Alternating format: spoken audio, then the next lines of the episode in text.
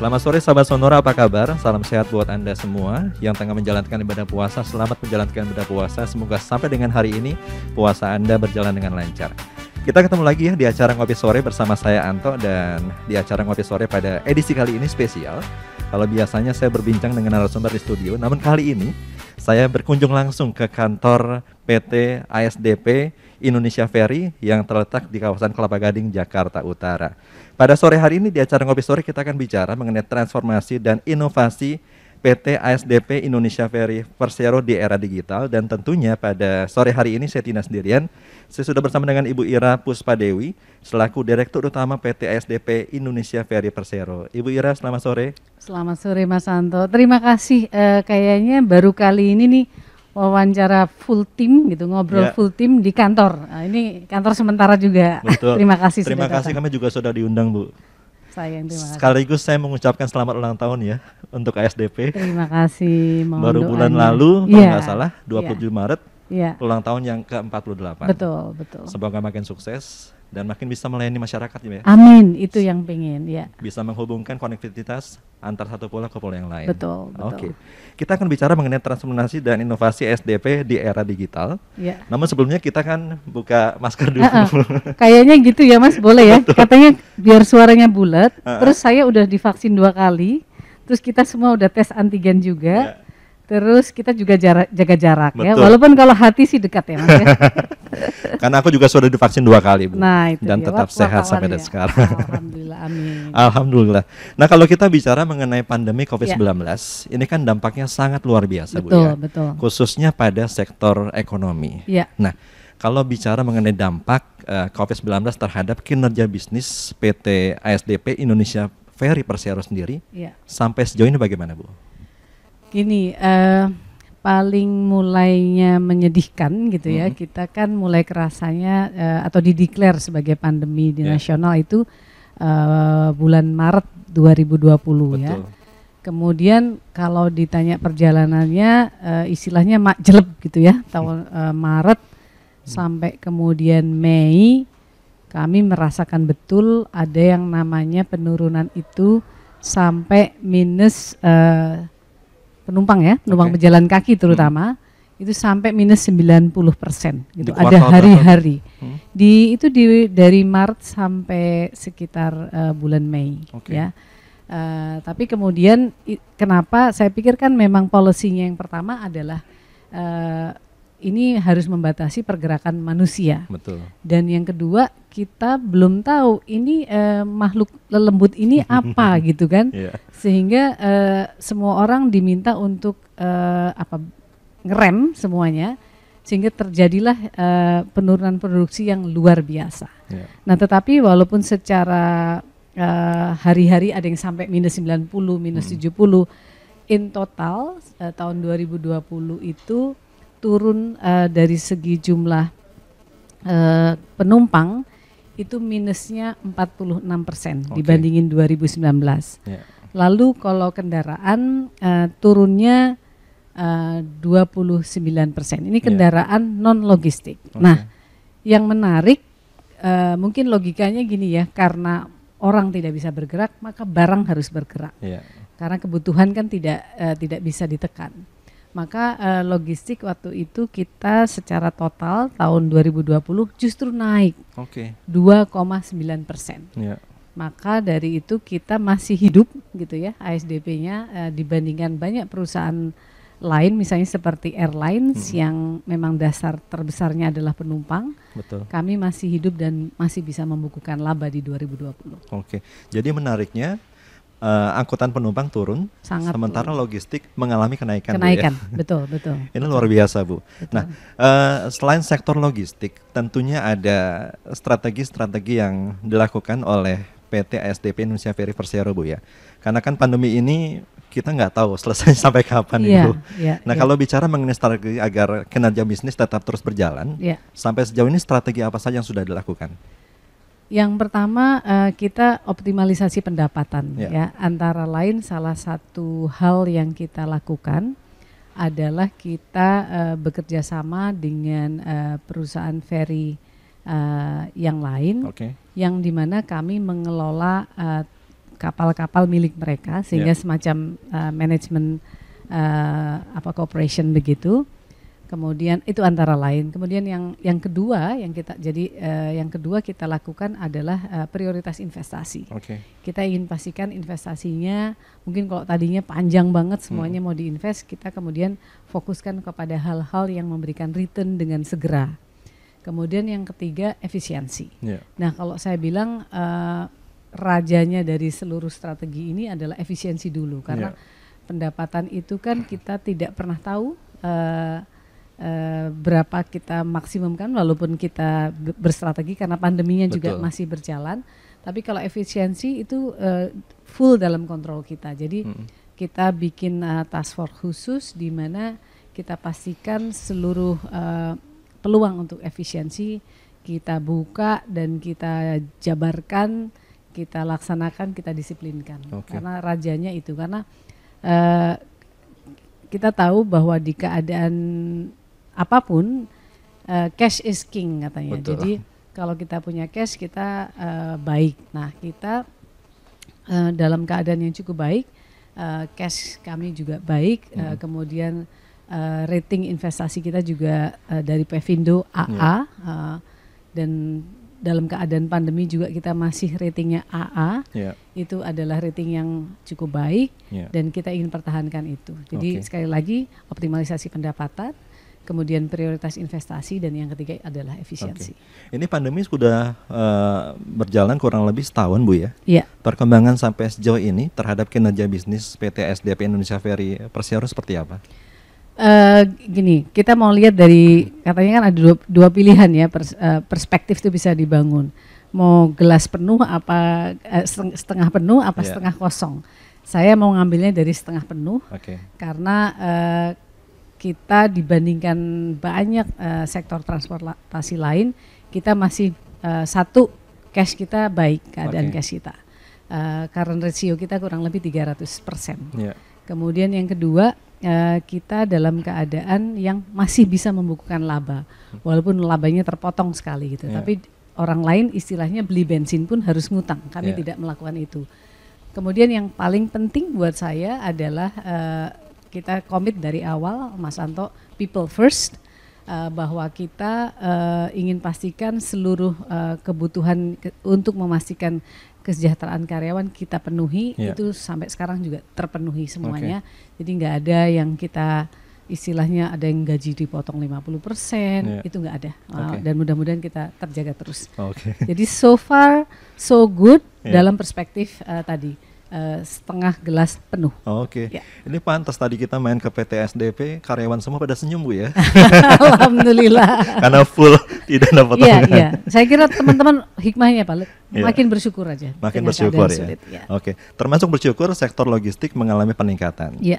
Uh, kalau kita bicara mengenai sektor logistik yang mengalami peningkatan menarik bu ya di tengah ya. pandemi. Ya. Services apa yang diberikan oleh PT SDP Indonesia Ferry uh, terhadap para pelaku logistik sehingga terjadi peningkatan yang luar biasa Bu di era pandemi ini? Ya. Jadi salah satunya gini, kita kita kan uh, punya program transformasi. Ya. Uh, antara lain dengan digitalisasi. Betul. Nah, saya selalu coba mengajak kita teman-teman di SDP bahwa transformasi itu harus dilaksanakan oleh uh, konsumen. Ya.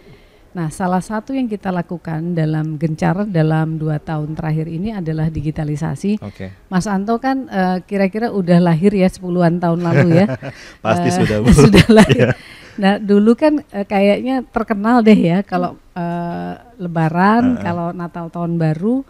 Merak Bakahuni, Ketapang Gilimanuk, antriannya udah ampun-ampunan. Uh -uh Uh, pada keadaan terburuk uh, tahun 2012 yeah. kita tuh pernah antri katanya saya juga belum di SDP sampai 26 km di wow. Merak.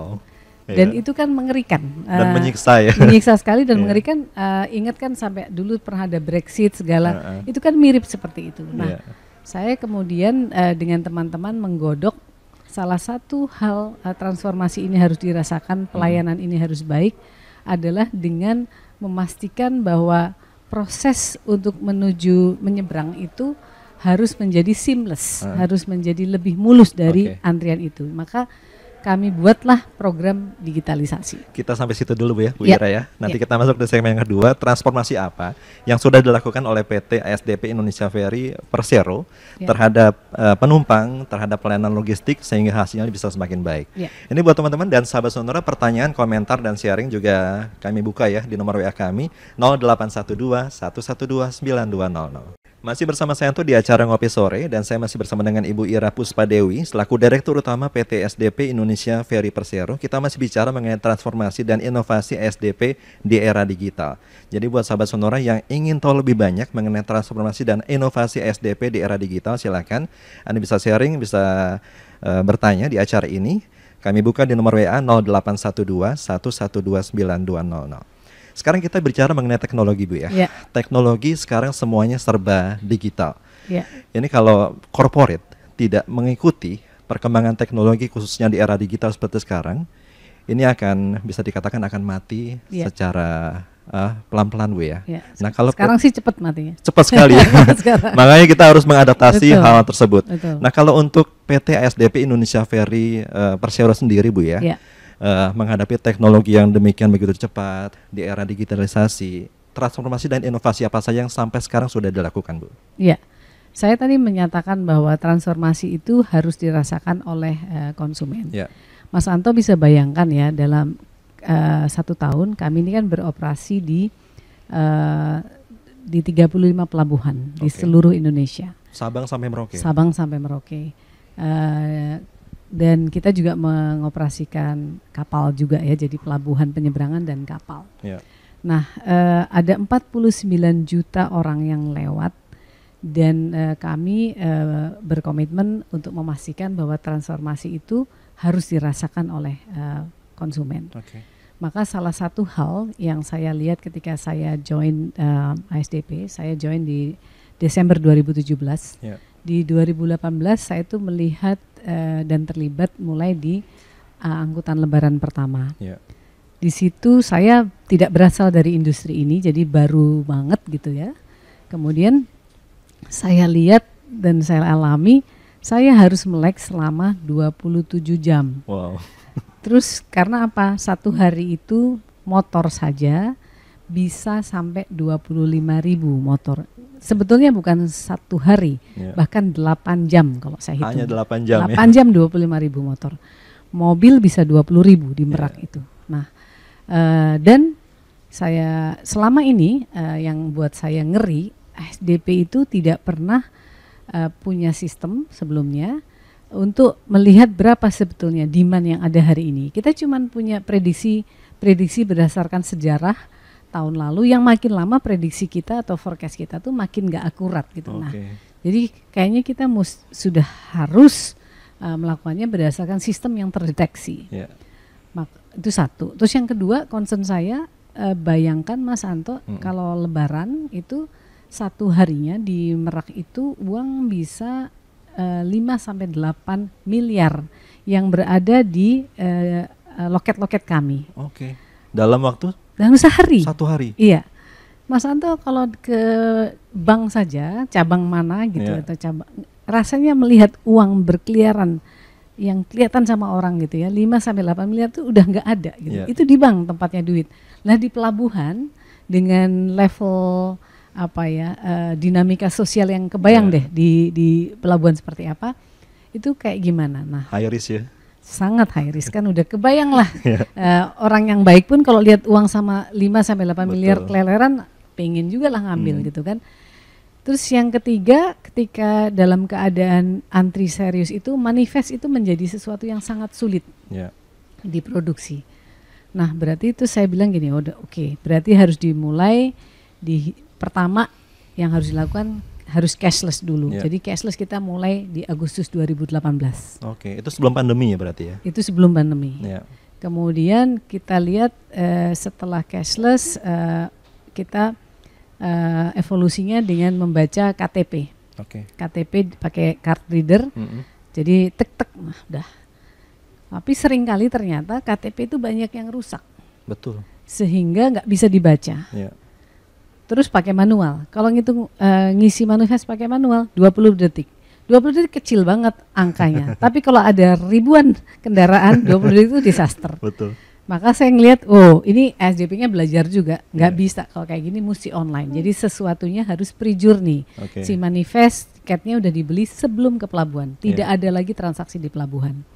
Dan mulailah kemarin sebetulnya Maret tahun 2020 kita mulai transaksi online full di Merak Bakaheni Ketapang Gilimanuk. Oke. Okay. In total kurang lebih itu berarti uh, kalau keadaan normal kurang lebih uh, sekitar 25-an 26 juta mm-hmm. yang akan bertransaksi secara online di Merak Bakoni dan Ketapang Gilimanuk. Okay. Tapi kemudian ada pandemi. Nah, blessing in disguise uh, sosialisasi kan semacam social engineering yang tidak mudah ya uh, mengubah perilaku orang yang yeah. puluhan tahun semuanya Betul. go show selama ini. Nah, karena volumenya sedikit ya udah kita ambil hikmahnya jadi sosialisasinya bisa jalan secara bertahap. Nah, yang menarik nih Mas, kalau dibandingkan dengan KAI, KAI kan mengalami transformasi yang luar biasa. Betul. Seluruh Indonesia juga appreciate sekali. Dan kami belajar juga dari KAI. Uh, teman-teman KAI sampaikan kepada kami, kalau mau uh, mengubah uh, menjadi digital, ada dua nasihat. Hmm. Yang pertama, jangan lakukan di masa rame. Jadi jangan angkutan okay. lebaran, jangan Natal tahun baru gitu yang kedua, jangan dilakukan di unit yang besar. Suruh coba dulu unit yang kecil. Dan yang ASDP lakukan exactly the opposite. Oke. Okay. Justru sebaliknya, kita lakukan uh, roll outnya di hmm. masa uh, Lebaran. Betul. Yang kedua kita lakukan di unit yang besar. Kenapa? Ya beresiko sih. Kita yeah. tuh ada kalau bercandanya gini, kita melakukan uh, perubahan yang gila-gilaan di hmm. tengah waktu yang edan gitu. Betul. Karena uh, resikonya juga besar. Tetapi kami melihat gini, ini social engineering, ini men mau mengubah perilaku orang yang puluhan juta jumlahnya. Yeah. Kalau mau uh, apa sosialisasi kayak apa aja, mau ke media, mau apa, itu tidak akan seefektif kalau on the spot. Betul. Saat mereka di sana, wah ngomel-ngomelnya sih setengah mati. Aduh, udah tahan tahan kuping banget dah, tahan mental banget dimarah-marahin opung-opung saya juga pernah. saya sendiri pernah gitu dimarah-marahin. Yeah. Iya. Uh, dan mereka bilang kan enak kan kalau langsung ke pelabuhan gitu kan. Lalu nggak rasain aja kan kalau yeah. sampai naudzubillah kalau sampai Karena ini normal ya. Iya. Yeah. Dan kita kan nggak mungkin bilang misalnya di zaman normal go show aja. Hmm. Kalau uh, high season misalnya di uh, apa pakai online kan nggak yeah. bisa nggak bisa ada Betul. dua model operasi Betul. yang berbeda nah tapi jadi kita lakukan nah Mas Anto bisa bayangkan kompleksitasnya tuh gini loh kalau di KI kan orang nih yang yeah. lewat paling bawa barang koper deh Betul. kalau kami nih dari eh, motor dari eh, motor yang dua orang gitu ke sampai truk tronton yang panjangnya Betul. segitu kalau truk itu kita bilang nggak punya tiket balik lagi. Emang bisa? Kan nggak bisa gitu. Tetapi uh, ya akhirnya dengan kami berterima kasih juga seluruh stakeholders termasuk Kemenhub ya yang yeah. yang sangat uh, concern terhadap perhubungan tentu saja kelancaran itu sangat mendukung.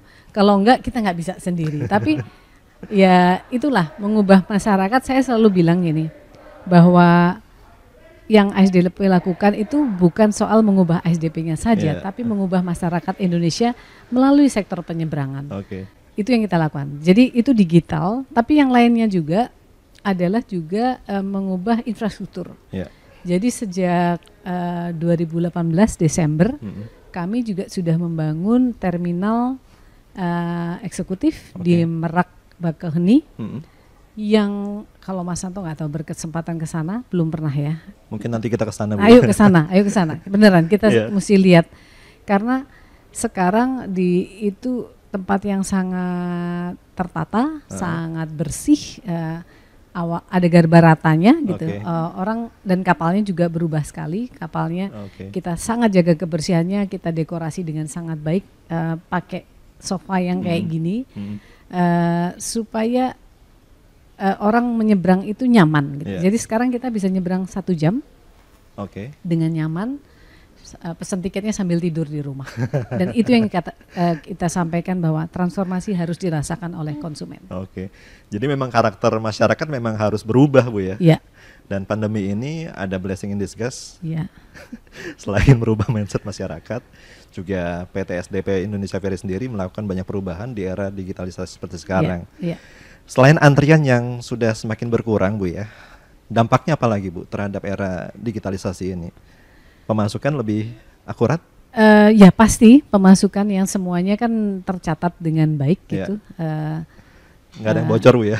uh, minim terminimalkan yang saya Ya. pasti. Kalau nggak ada tuh cuman Tuhan yang tahu. Karena dibandingkan ketika masih cash gitu Oh kan, iya, jauh. melihat uang Jauh. miliaran rupiah, Jauh, Wah. jauh, jauh. resikonya lebih besar Betul, bu ya. betul, Oke. betul. Nanti kita akan bicara banyak lagi Baik.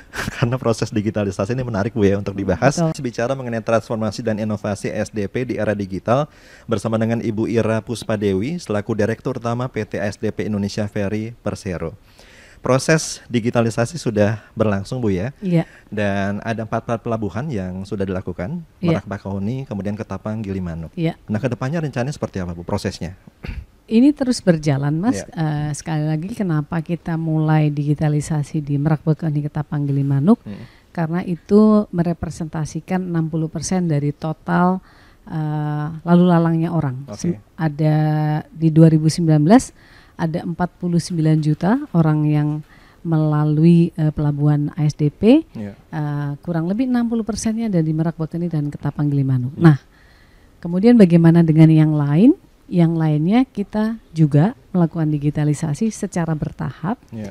Jadi eh, di dalam perencanaan kami dan sampai sekarang eh, alhamdulillah sudah eh, on time Hmm. sesuai target kita sampai tahun 2024 akan eh, terus menjalankan digitalisasi yang selesainya Desember 2024 Ya. eh, di seluruh pelabuhan kita. Jadi pelabuhan Oke. kita ada 35 eh, dan eh, nanti kita akan lihat digital semuanya. Saat Oke. ini eh, selain Merak Bakahuni Ketapang Gilimanuk, kita di eh, Padang Bayi Lembar juga Hmm. sudah, kemudian di Toba juga sudah dan kita Hmm. punya program-program bertahap di tempat lain juga. Oke. Jadi di empat pelabuhan itu tidak lagi melayani pembayaran cash Bu ya, pembelian tiket secara cash ya. Tidak ada pembelian tiket. Pembelian di tiket ya. pelabuhan. Jadi Hmm. eh, kita minta eh, pengguna jasa kerjasamanya untuk eh, pesan tiketnya Hmm. sambil tidur aja di rumah. Kemudian apa keuntungannya buat eh, pengguna jasa yang satu adalah eh, nyaman gitu bisa beli tiketnya Hmm. kapan saja dengan waktu yang sudah ditentukan sendiri. Iya. Eh, jadi kepastian terhadap jadwal itu lebih baik. Hmm. Kemudian yang kedua eh, dengan mengisi sendiri manifest Hmm. ke- itu akan lebih akurat sehingga apa sih manifest itu kepentingannya Iya. buat pengguna jasa yaitu eh, hak mereka terhadap asuransi. Nah orang kadang-kadang suka kesel kenapa sih dimintain KTP Betul. ini ini data karena untuk asuransi justru untuk melindungi eh, pengguna jasa sendiri. Nah, jadi Iya. kita tuh gini eh, Mas Anto tadi kita offline cerita Mm. bahwa membenahi pelabuhan, membenahi kapal itu bukan soal benahin bisnisnya ASDP Betul. semata, tapi ini soal bagaimana kita membenahi masyarakat Indonesia. Ya. Kita tuh sering pakai tagline bahwa ASDP is ele- elevating civilization to the next level. Iya, Maksud saya sederhana. Kalau eh, civilization itu kan peradaban ya. betul. Apa sih yang paling sederhana yang dilihat peradaban itu? Tertib, Iya. bersih, teratur. Nah, kalau pelabuhan yang mungkin selama ini sering diasosiasikan dengan sesuatu yang sebaliknya dari tertib, teratur, bersih itu, nah kita ingin jadikan itu eh, lebih beradab, Iya. Jadi adabnya naik kelas Bu ya. naik kelas, betul. Sampai sekarang masih ada kendala dijumpai di lapangan Bu. Contohnya mungkin masih banyak masyarakat yang oh ternyata sekarang harus cashless ini. Iya, iya itu itu ada Hmm. kendala ada. Yang satu ada kendala infrastruktur. Iya. Jadi eh, kadang-kadang eh, konektivitas eh, apa eh, signal apa Heeh. itu tidak tidak baik gitu. Iya. Tapi yang lebih sulit sebetulnya adalah eh, lebih bukan sulit deh, lebih challenging Heeh. adalah eh, masyarakat menerimanya. Jadi Iya. selama ini ada ada perkataan misalnya gini, oh ini selama ini kan kita udah enak gitu, langsung pergi langsung berangkat.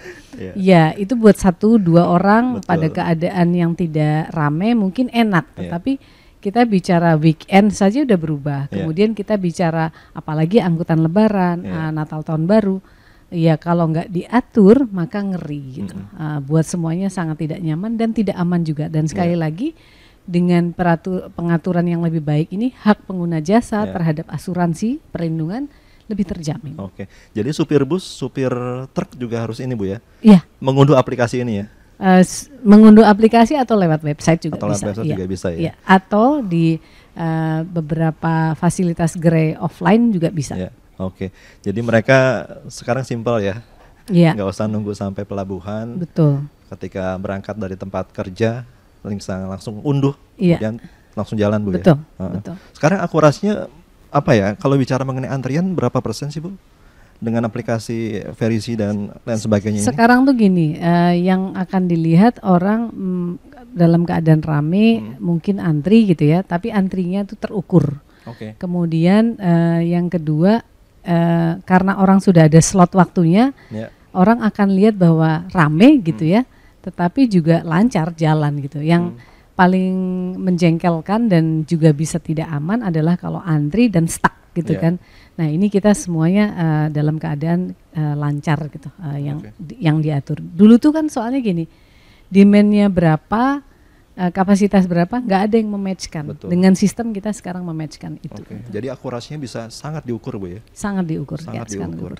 Nah terkait dengan pandemi COVID-19, prokes yang diterapkan oleh PT SDP Indonesia Ferry terhadap penumpang, terhadap apa ya angkutan logistik seperti apa bu? Ya, uh, saya cenderung melihatnya gini, prokes itu uh, harus dimiliki oleh tidak hanya operator seperti yeah. SDP tapi oleh seluruh masyarakat. Betul. Dan saya selalu uh, senang gitu melihat progresnya bahwa saat misalnya dibandingkan bulan April tahun lalu mm-hmm. dengan bulan April tahun sekarang nih uh, mm. udah setahun uh, perilaku uh, pengguna jasa itu sudah jauh berbeda. Yeah. Dulu kalau kita mau mengingatkan terkait masker aja uh, galakan dia gitu Betul. kan. Sekarang uh, enggak, malah kan ada semacam self censorship di pengguna jasa kalau lihat orang lain nggak pakai masker tuh diplerokin sendiri yeah. gitu ya. Walaupun kita juga punya petugas yang kerjanya less dibandingkan dulu untuk mengingatkan. Itu Betul. yang itu yang terpenting menurut saya karena uh, apa rasa memiliki bahwa ini adalah masalah bersama yeah. itu sudah terbagi dengan baik. Nah dari kami sendiri uh, tentu ada pengecekan suhu, kemudian ada juga uh, uh, APD APD bagi hmm. uh, para kru hmm. dan untuk beberapa daerah uh, saat ini termasuk yang ke Bali yeah. uh, sudah diberikan uh, ketentuan hmm. oleh pemerintah uh, provinsi hmm. harus masuk dengan uh, tes antigen minimal yeah. kan. Nah ini juga sekarang kita sedang berproses uh, untuk uh, me menggunakan uh, apa indikator-indikator yang diperkuat untuk hmm. memastikan bahwa prokes pengguna jasa maupun awak juga makin hmm. kuat. Kalau untuk kuota penumpang Bu, bagaimana? Kuota penumpang juga betul uh, kita di ini kan 50 persen hmm. uh, dan itu kita atur juga melalui sistem. Oke, okay. saya coba teruskan pertanyaan Bu ya, ya. dari pendengar. Di antaranya datang dari Bapak Aryo di Bekasi. Rencananya mau menyeberang ke Bakahoni Bu, Bakahoni ya. Lampung. Bagaimana perhitungan tarifnya? Apakah mobil dan penumpang dihitung tarif masing-masing atau cukup hitungan kendaraan saja? Iya, Pak Aryo ya, Pak iya. Aryo di Bekasi. Uh, kalau naik uh, mobil, maka yang dihitung adalah mobilnya saja. Jadi okay. penumpang udah termasuk. Uh, ya harapannya uh, penumpangnya juga sesuai dengan kapasitas. Karena yeah. lucu Mas Anto, orang Indonesia itu saya pernah lihat nih. Uh, uh, Kalau bisa semuanya bisa masuk betul, Bu ya. Ada mobil kecil banget gitu, ter, uh, sejenis ya Toyota yang harusnya kecil lah, uh, city car gitu, harusnya kan empat lah, maksimum lima. Yeah. Saya pernah lihat ada delapan orang wow. di situ, bukan apa-apa ya, ke, uh, keselamatan juga ya yang Betul. menjadi concern dan manifestnya jadi panjang banget nih gitu, yeah. padahal mobilnya tuh kecil banget gitu, okay. orang Indonesia banget ya. Semoga terjawab ya buat Pak Aryo di Bekasi, kemudian ada Pak Budi di Bali Bu. Bagaimana Ibu dan ASDP menangkap peluang bisnis di tengah pandemi seperti sekarang? Ya, Pak Budi uh, di Bali mudah-mudahan uh, sudah pulih ya, sudah yeah. mulai pulih karena pemerintah serius nih meminta banyak uh, kantor-kantor uh, pemerintah untuk iya. melakukan yeah. kerja di sana. Okay. Uh, kami antara lain uh, dengan cara uh, optimalisasi pendapatan. Nah, uh, yang seperti saya tadi kemukakan kan logistik itu ada ada harapan cerah. Nah, yeah. kami sedang merapikan banyak hal uh, terkait bisnis proses kita yeah. agar pelayanan di bidang logistiknya tidak hanya yang logistik di dalam kendaraan tapi logistik yang istilahnya curah gitu hmm. ya itu juga uh, kami uh, buat beberapa bisnis proses yang makin simple. Hmm. Ini biasanya kalau menjelang Lebaran trafficnya makin tinggi bu ya? Menjelang Lebaran menjelang tinggi lebaran. ya, walaupun ini nanti kan kita uh, resminya uh, belum boleh mudik ya. Yeah. Uh, saya sih menduga saya uh, penduduk kita akan sudah ada yang mulai uh, pulang gitu. Yeah. Kalau memang misalnya kayak pekerja hmm. yang biasanya Lebaran juga proyek-proyek uh, akan turun konstruksi misalnya sudah mulai pulang. Kami lihat beberapa kali biasanya di tahun lalu weekend weekend sebelum uh, pelarangan itu agak rame. Gitu. Yeah. Oke, okay. kita sampai situ dulu Bu. Baik. Termasuk saya mau nanya uh, bagaimana support yang diberikan SDP terhadap industri wisata di Indonesia. Ya, Nanti baik. Bu ya segmen keempat ya. Masih di acara ngopi sore kita masuk di segmen terakhir ya. Masih bersama saya Anto dan Ibu Ira Puspadewi selaku Direktur Utama PT SDP Indonesia Ferry Persero. Kita masih bicara mengenai transformasi dan inovasi ASDP di era digital.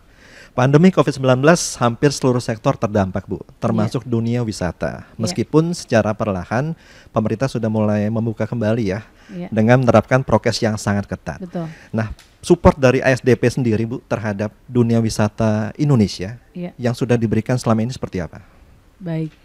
Uh, pariwisata itu uh, di tahun 2020 ini uh, kemarin sudah kita mulai dengan secara resmi kita cantangan hmm. di visi kita, Mas. Yeah. Jadi kalau uh, kemarin-kemarin visinya SDP itu sekitar penyeberangan dah, gitu Betul. gitu ya. Nah kita sudah tambah lagi dengan uh, uh, waterfront tourism okay. development. Jadi kenapa waterfront? Karena memang ASDP itu propertinya ada di waterfront semua, Betul. gitu. Dan uh, ternyata kita sadar gitu ya bahwa waterfront kita banyak yang sangat bagus dan berpotensi untuk yeah. lebih dari sekedar penyeberangan. Kemudian yang kedua uh, kita juga lihat bahwa uh, trennya di hmm. negara-negara yang lebih maju dari kita, contoh misalnya Hong Kong ada namanya Star Ferry. Betul. Hong Kong itu kan banyak sekali pulau. Hmm. Nah Star Ferry itu uh, udah mungkin seratusan tahun umurnya. Uh, tadinya Star Ferry berperan betul uh, untuk menghubungkan antar pulau di Hong Kong kan. Yeah. Tetapi kan uh, dalam perkembangannya pulau-pulau itu dihubungkan oleh jembatan dan terowongan. Nah, yeah. ferry ini musuhnya secara bisnis adalah kalau tergantikan oleh terowongan dan jembatan. Okay. Tapi sekarang yang menarik transformasinya si uh, perusahaan ini adalah dia menjadi property developer. Yeah. Karena dia banyak waterfront property dan untuk kasus Hong Kong ini eh, propertinya adalah properti yang di urban. Jadi yeah. eh, sangat relevan gitu untuk dikembangkan menjadi property development. Nah, di SDP nggak di urban sih kita, tetapi eh, waterfrontnya banyak yang sangat bagus. Contohnya adalah di Labuan Bajo. Wow.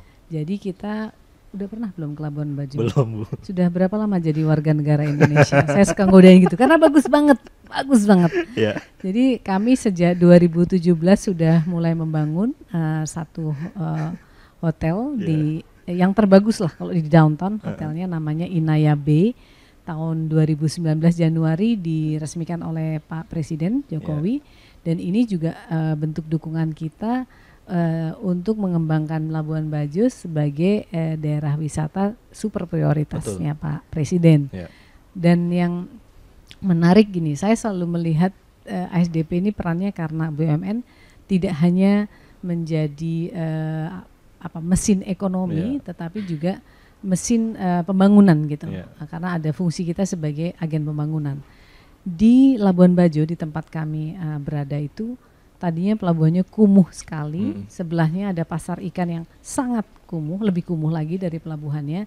Itu semua sudah berubah menjadi daerah uh, marina hmm. di sana uh, yang di mana salah satunya ada hotel dan ada daerah komersial. Yeah. Nah kami juga uh, berperan untuk membangun pengganti pasar ini di daerah yang sedikit uh, uh, bergeser dari tempat itu. Hmm sehingga uh, downtown itu berubah sekali wajahnya. Yeah. Saya baru minggu lalu ke sana lagi dan saya Labuan Bajo mulai 2018 dalam waktu belum tiga tahun ini hmm. Labuan Bajo sudah berubah sekali secara infrastruktur ada trotoarnya dan di tempat kami itu udah jadi bagus sekali uh, tertata wow. sekali.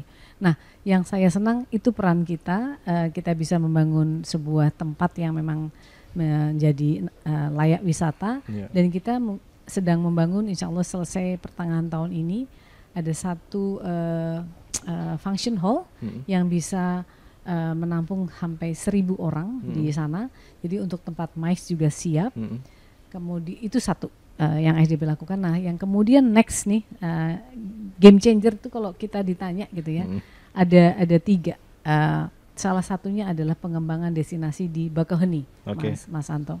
Di Bakauheni itu kita uh, ada tanah 80 hektar, uh -uh. kemudian ada teman HK, ada pemprov, ada swasta juga. In total kita bisa berpotensi mengembangkan hingga 200 hektar di Bakauheni. Okay. Belum pernah juga ke Bakauheni ya? Sudah pernah, Bu. Naik apa? Naik ferry. Kapan? Waduh, beberapa tahun yang nah, lalu. Nah, belum tahu. Jadi harus lihat nih, Mas. Sayangnya next wawancara di sana. Iya. Uh, karena berubah sekali Lanjut dan ke Pahawang, Bu ya. Iya, Bakauheni itu bagus banget ininya uh, landscape-nya yeah. dan itu akan kita kembangkan. Kenapa? Kenapa Bakauheni selain memang potensi alamnya luar hmm. biasa, bayangkan ini di mana-mana yang sulit itu mengembangkan sesuatu dan membuat orang datang. Betul.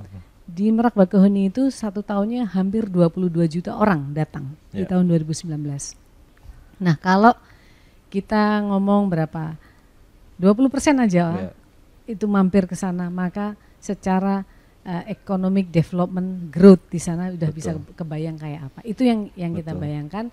Jadi uh, Ya, mohon doanya kita ke sana. Berarti juga membantu ekonomi masyarakat sekitar, Bu ya? Itu yang kita selalu ingin. Tidak hanya ya. ekonomi SDP, tidak hanya SDP yang lebih baik, tapi masyarakat Indonesia yang menjadi lebih baik. Oke. Game Changer, ada tiga program prioritas. Ya. Yang pertama tadi sudah disampaikan Ibu Ira, pengembangan Bakaoni melalui Bakaoni Harbor City. Ya. Yang kedua dan ketiganya apa? Bu? Nah, saya sedikit bolehnya cerita gini ya. Setiap uh, milestone itu ada game changernya. Ya.